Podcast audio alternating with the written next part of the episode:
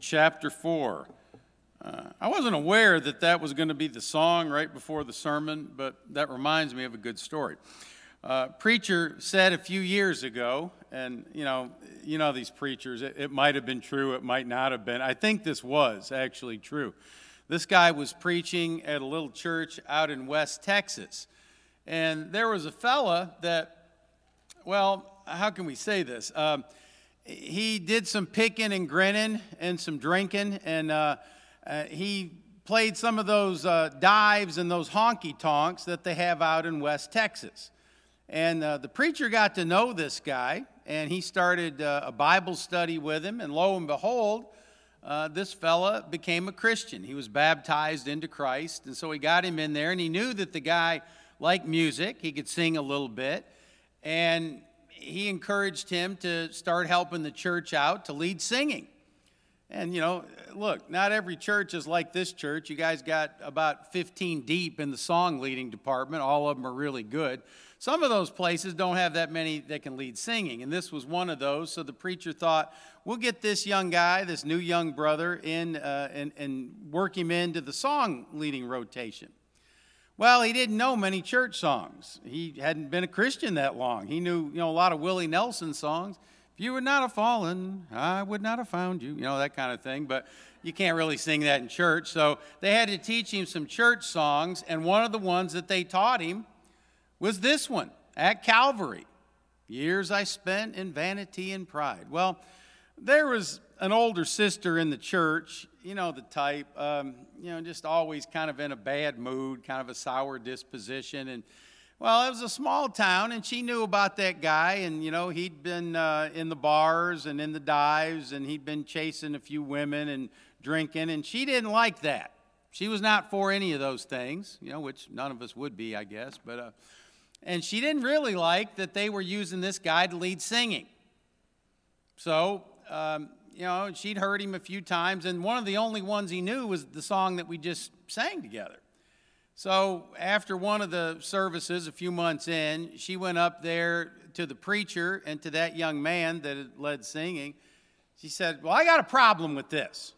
And he said, Well, what's the problem? I just, I don't like, all he ever sings is that one song that he just did tonight.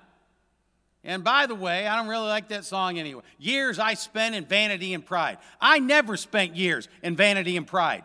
The preacher said, Well, what about now? So um, that's a way homer. If you don't get it, you'll get it on the way home. But uh, every time I hear that song, I think of that story. And I, I hope that that young brother, who's now an older brother, he's probably learned a few other songs to add to the repertoire. So hopefully, we'll all live happily ever after. Uh, speaking of songs, uh, one of my favorite bands, the uh, Irish rock band U2, in their song Invisible, include the following lyric I'm more than you know, I'm more than you see here, I'm more than you let me be, I'm more than you know. A body in a soul. You don't see me, but you will. I'm not invisible, but I am here. There is no them. There is no them. There's only us. There's only us. There is no them. There is no them. There's only us. There's only us. There is no them. There is no them. There's only you, and there's only me. And there is no them. The Lord's command in Ephesians 4 is for the church to make every effort to keep the unity of the Spirit through the bond of peace. There's one body and one spirit, just as you were called to one hope when you were called, one Lord, one faith, one baptism, one God and Father of all, who is over all and through all and in all. So, if we're supposed to be one, why are we so many? If we're supposed to be united, why are we so divided? Addressing the divisions within the church at Corinth, Paul writes these words I appeal to you, brothers, in the name of our Lord Jesus Christ, that all of you may agree with one another, so that there may be no divisions among you, and that you may be perfectly united in mind and thought. My brothers, some from Chloe's household have informed me that there are quarrels among you. What I mean is this one of you says, I follow Paul, and another, I follow Cephas. Still another, I follow Christ. Is Christ divided? Was Paul crucified for you? Were you baptized into the name of Paul? And then a couple of chapters later, in chapter 3, brothers, I could not address you as spiritual, but worldly, mere infants in Christ. I gave you milk, not solid food, for you were not yet ready, yet ready for it. Indeed, you are still not ready. You are still worldly. For since there is jealousy and quarreling among you, are you not worldly?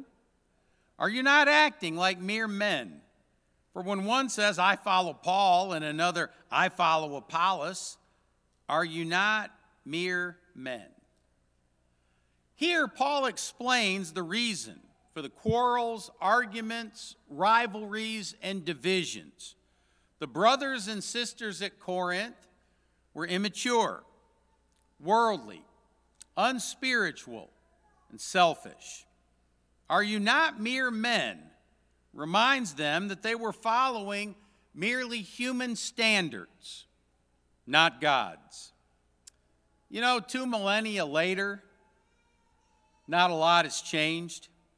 Everywhere we look, we see division in the church, between races, in our political views.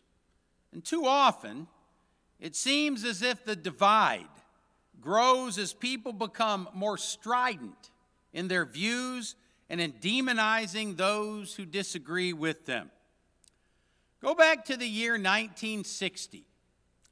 5% in that year of Republicans and Democrats said that they would be displeased if their child married someone from another party. By 2010, 49% of Republicans and 33% of Democrats said they would mind if that happened. Now, in 2024, I suppose if your child married somebody of a different political party, well, they would have to be exiled to the Isle of Elba or something worse. As the Buffalo Springfield said back in the day, battle lines are being drawn. And nobody's right if everybody's wrong. David Brooks makes some interesting observations about this shift toward disagreement, distrust, and the demonization of us versus them. So, we're going to talk about a few of those points, and some of you might not like it, and I could not care less. I'm getting on a plane in about two hours, and, you know, boo hoo hoo, as the man said. But these things need to be said, and here's why. I am convinced that this is going to be a watershed year for the Lord's church, if not for our nation, because you can already feel the tension being ratcheted up. And I'm worried about how our congregations are going to deal with this. Because let's face it, there's a lot more of the world in the church than there is of the church in the world. And if we act as if we're not being influenced and affected uh, by these shifting sands and these rising tides, we're not really being that honest.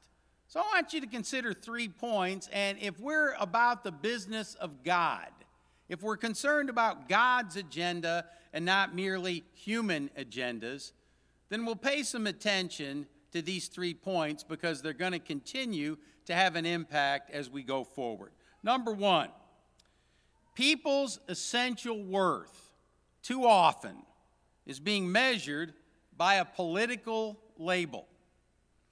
Whether a person should be hired, married, trusted, or discriminated against is often, these days, determined by their political affiliation. Politics, in this sense, becomes a marker for basic decency Those who are not members of the right party are deemed to lack compassion or loyalty to their country. We're seeing that already.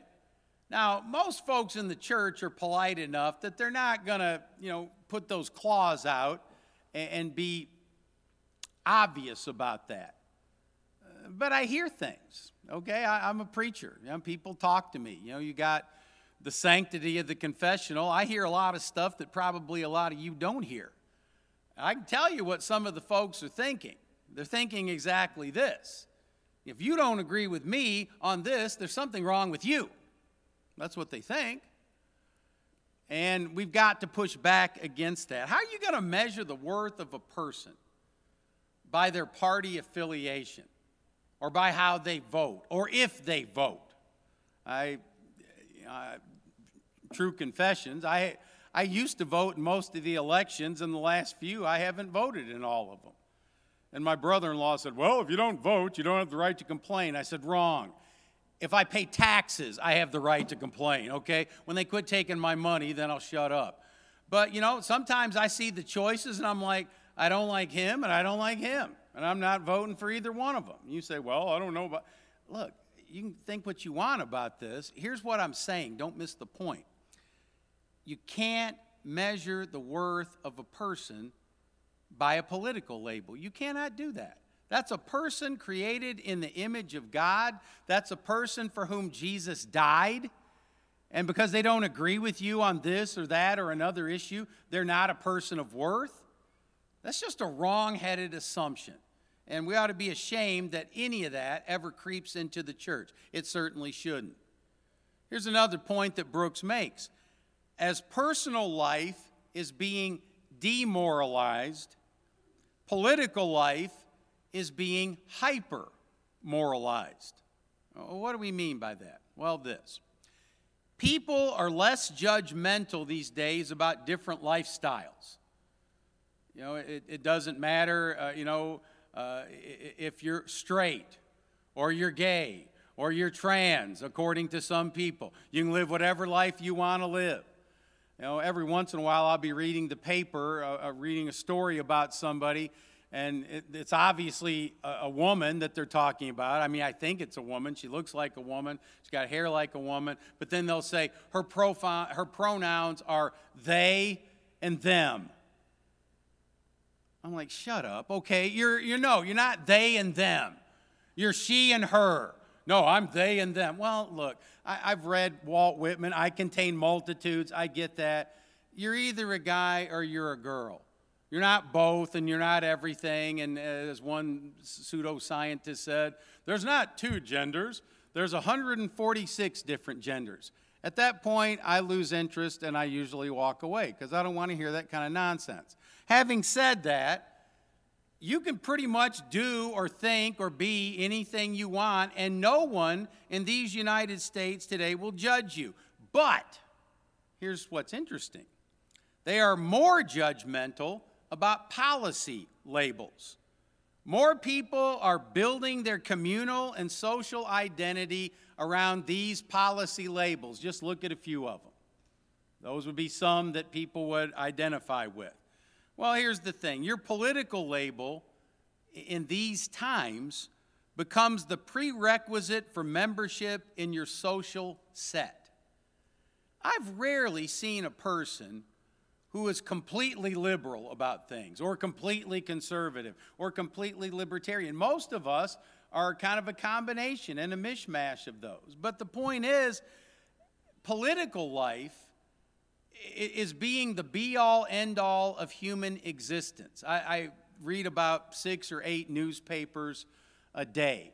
I subscribe to the New York Times, to the Washington Post, to the Detroit News, to the Arkansas Democrat Gazette, and I usually peruse a few others. Every single day, I read these things. One of my favorite things to read uh, is the New York Times. I think it's the best newspaper in the world, although it is heavily tilted to the liberal end of the continuum. There's no two ways about that. They got a couple of token conservative or middle of the road writers, but most of the folks are left of center.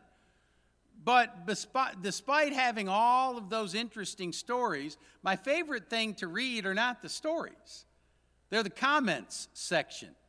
You ever read the comments section? Oh my goodness. It's just, I don't know that there's ever been a time, and I'm including the Civil War in this, when people have been more divided in their opinions about things. I read a story yesterday about this little school in Hillsdale, Michigan. I've known about it forever, Hillsdale College.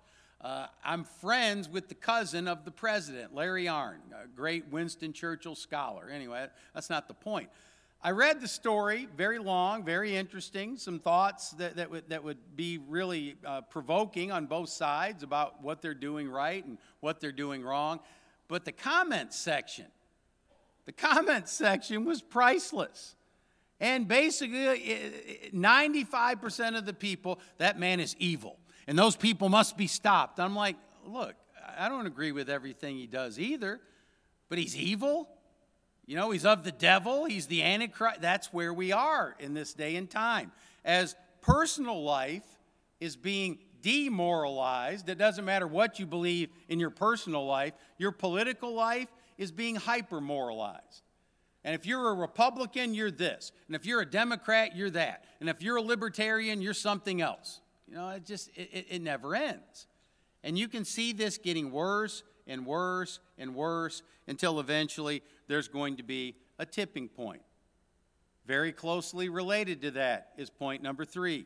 Political campaigns imply that elections are completely about good versus evil. Do you understand that most of the time, the message of political ads isn't about whether the top tax rate will be 36% or 39%. That's not what the ads are about. The ads are about the existential fabric of life itself.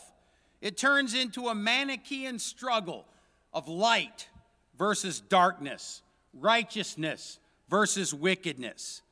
And when schools, community groups, and workplaces get defined by political membership, when speakers get disinvited from campus because they're beyond the pale, then every community becomes dumber because they can't reap the benefits of diverging viewpoints and competing thoughts.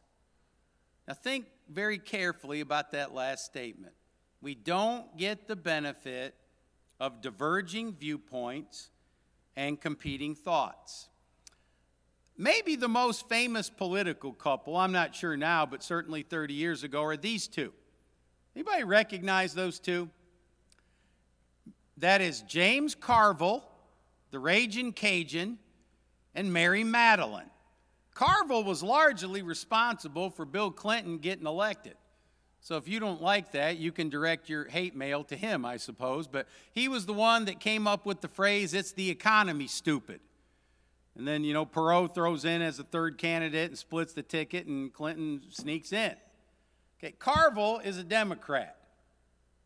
Mary Matalin is a Republican. You know what their relationship with each other is? They're married, husband and wife by all uh, observances and appearances, they love each other and they get along. I've seen both of them on camera in interviews. They argue like cats and dogs, blah, blah, blah, blah, blah, blah, blah, blah, blah, blah. And yet, these two folks have figured something out that a lot of people, even in the church, haven't figured out that it's possible, listen to me, it's possible to disagree with someone and still respect them. It's possible not to see eye to eye on every single issue, and you can still love that person. Anytime we boil everything down to a death struggle of good versus evil in the political realm, we are being utterly foolish. Because you realize most of these people are play actors, anything. And a lot of them would do or say just about anything to get elected. And I find it refreshing that these two actually have a healthy relationship, as far as I can tell. But you know, this mentality tends to ruin human interaction. There's a tremendous variety in human beings within each political party.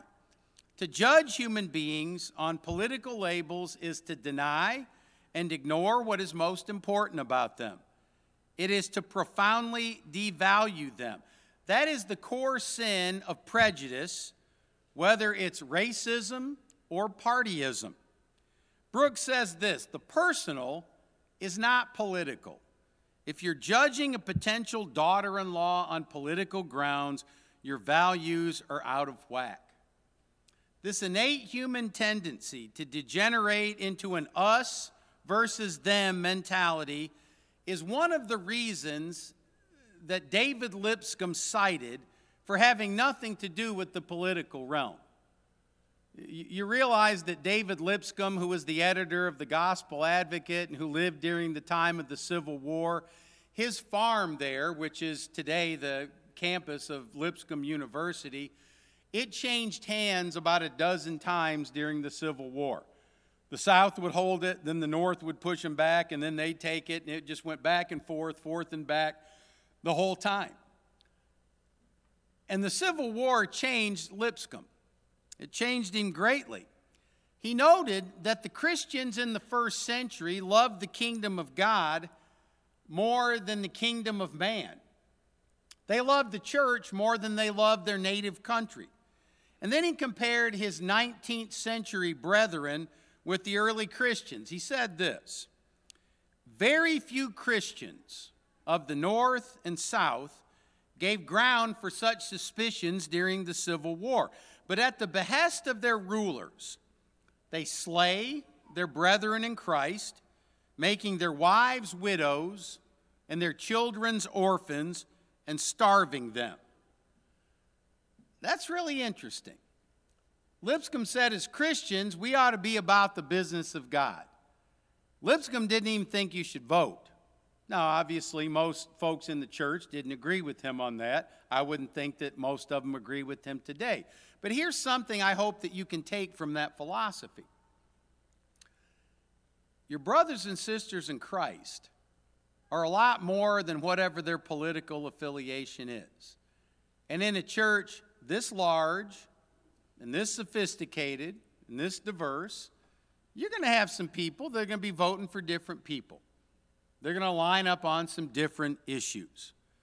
And my friends, it's time for God's people to get as passionate about Him as they are about their political party, to get as excited about serving as voting, to get as concerned about the lost as they are their own agenda, to get as committed to loving each other as loving their candidate, to get as determined about pursuing unity as pushing our own differences. I mentioned to you that Pinnacle is a pretty unique congregation. We've got people from all backgrounds, from all the ethnic groups, from all walks of life.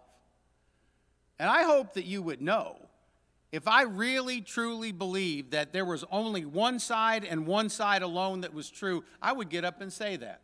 I would. I think I'm courageous enough to do that. I don't. And I don't want the church to be splintered into several pieces because of the nonsense of politics. I don't. And we tell people right up front when they come into Pinnacle, and we've got visitors coming in every week, every month.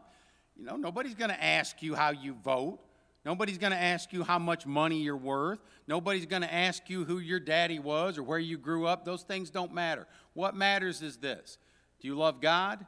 Are you willing to follow Him? Are you willing to sell out to be a disciple of Jesus Christ and give everything that you have to Him and to Him alone? If you're willing to do that, we're not going to make these other things a test of fellowship. You know, and that's not original to me. I think, if anything, we're basically plagiarizing the Apostle Paul. Listen to what he says in Philippians chapter 2.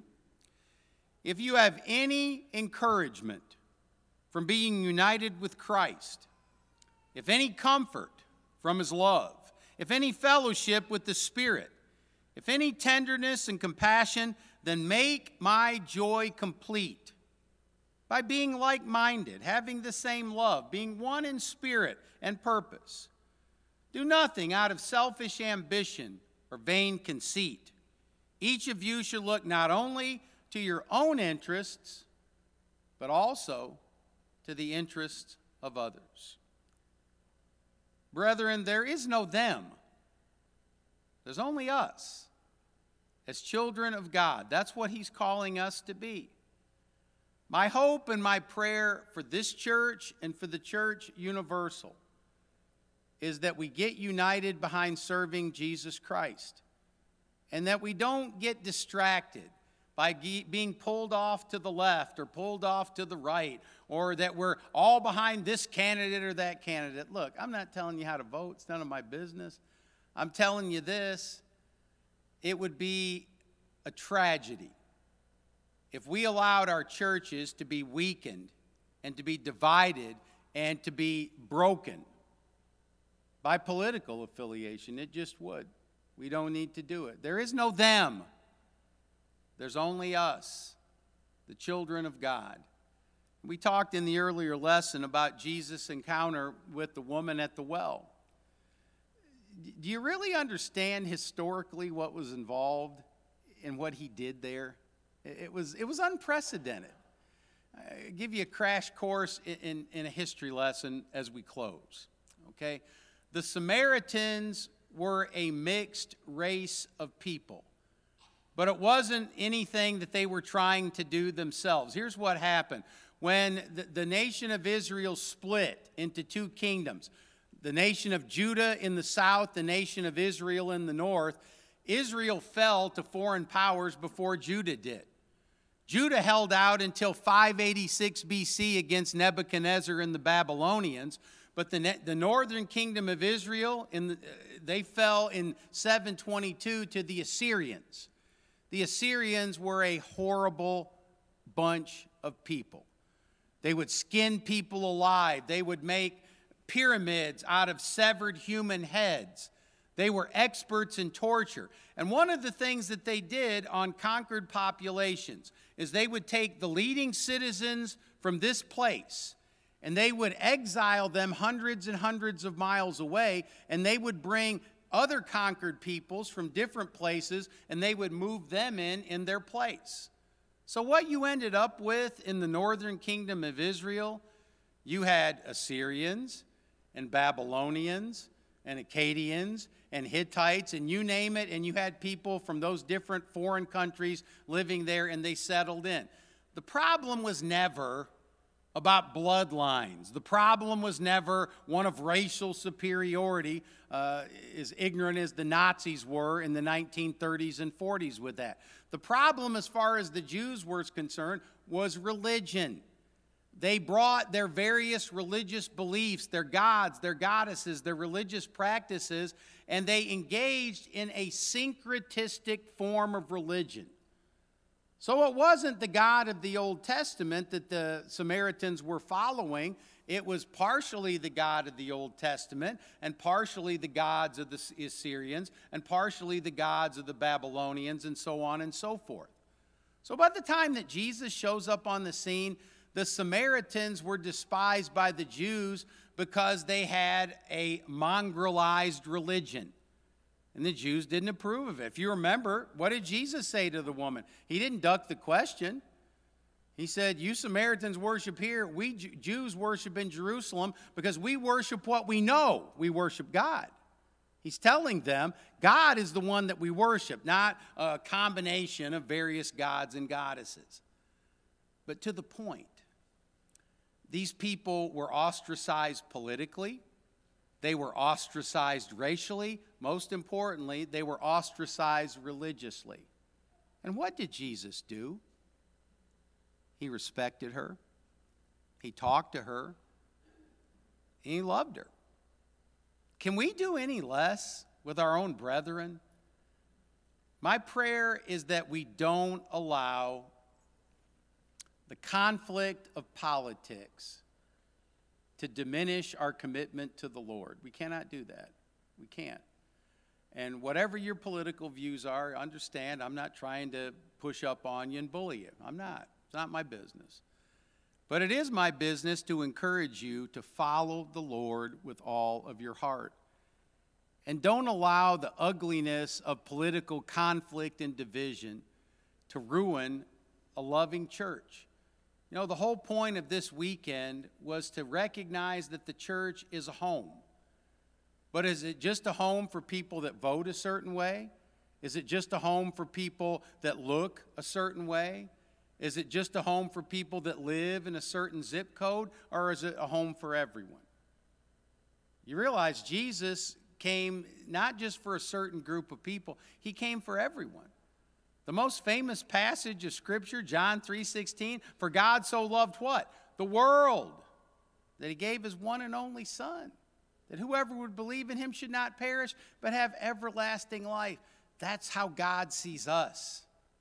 We must see each other the same way. In just a moment, we're going to sing a song of invitation. If you've allowed conflict and opinion and politics to color the way you see other people, ask God to forgive you. If you need to come publicly, that's up to you. But don't allow the ugliness of political engagement to ruin the beauty of Christian commitment. We cannot make that mistake. If you're here and you've yet to obey the gospel, there's always the right time to do that. And you realize what the Christians in the first century did? When they made the good confession and said, Jesus is Lord, you know what they were also not saying? They were saying, Caesar is not Lord. It's either Jesus is Lord or Caesar is Lord. We need to decide today which is it.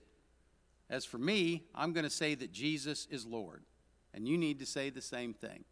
If you're subject to the invitation of the Jesus who is Lord, we invite you to come as we stand, as we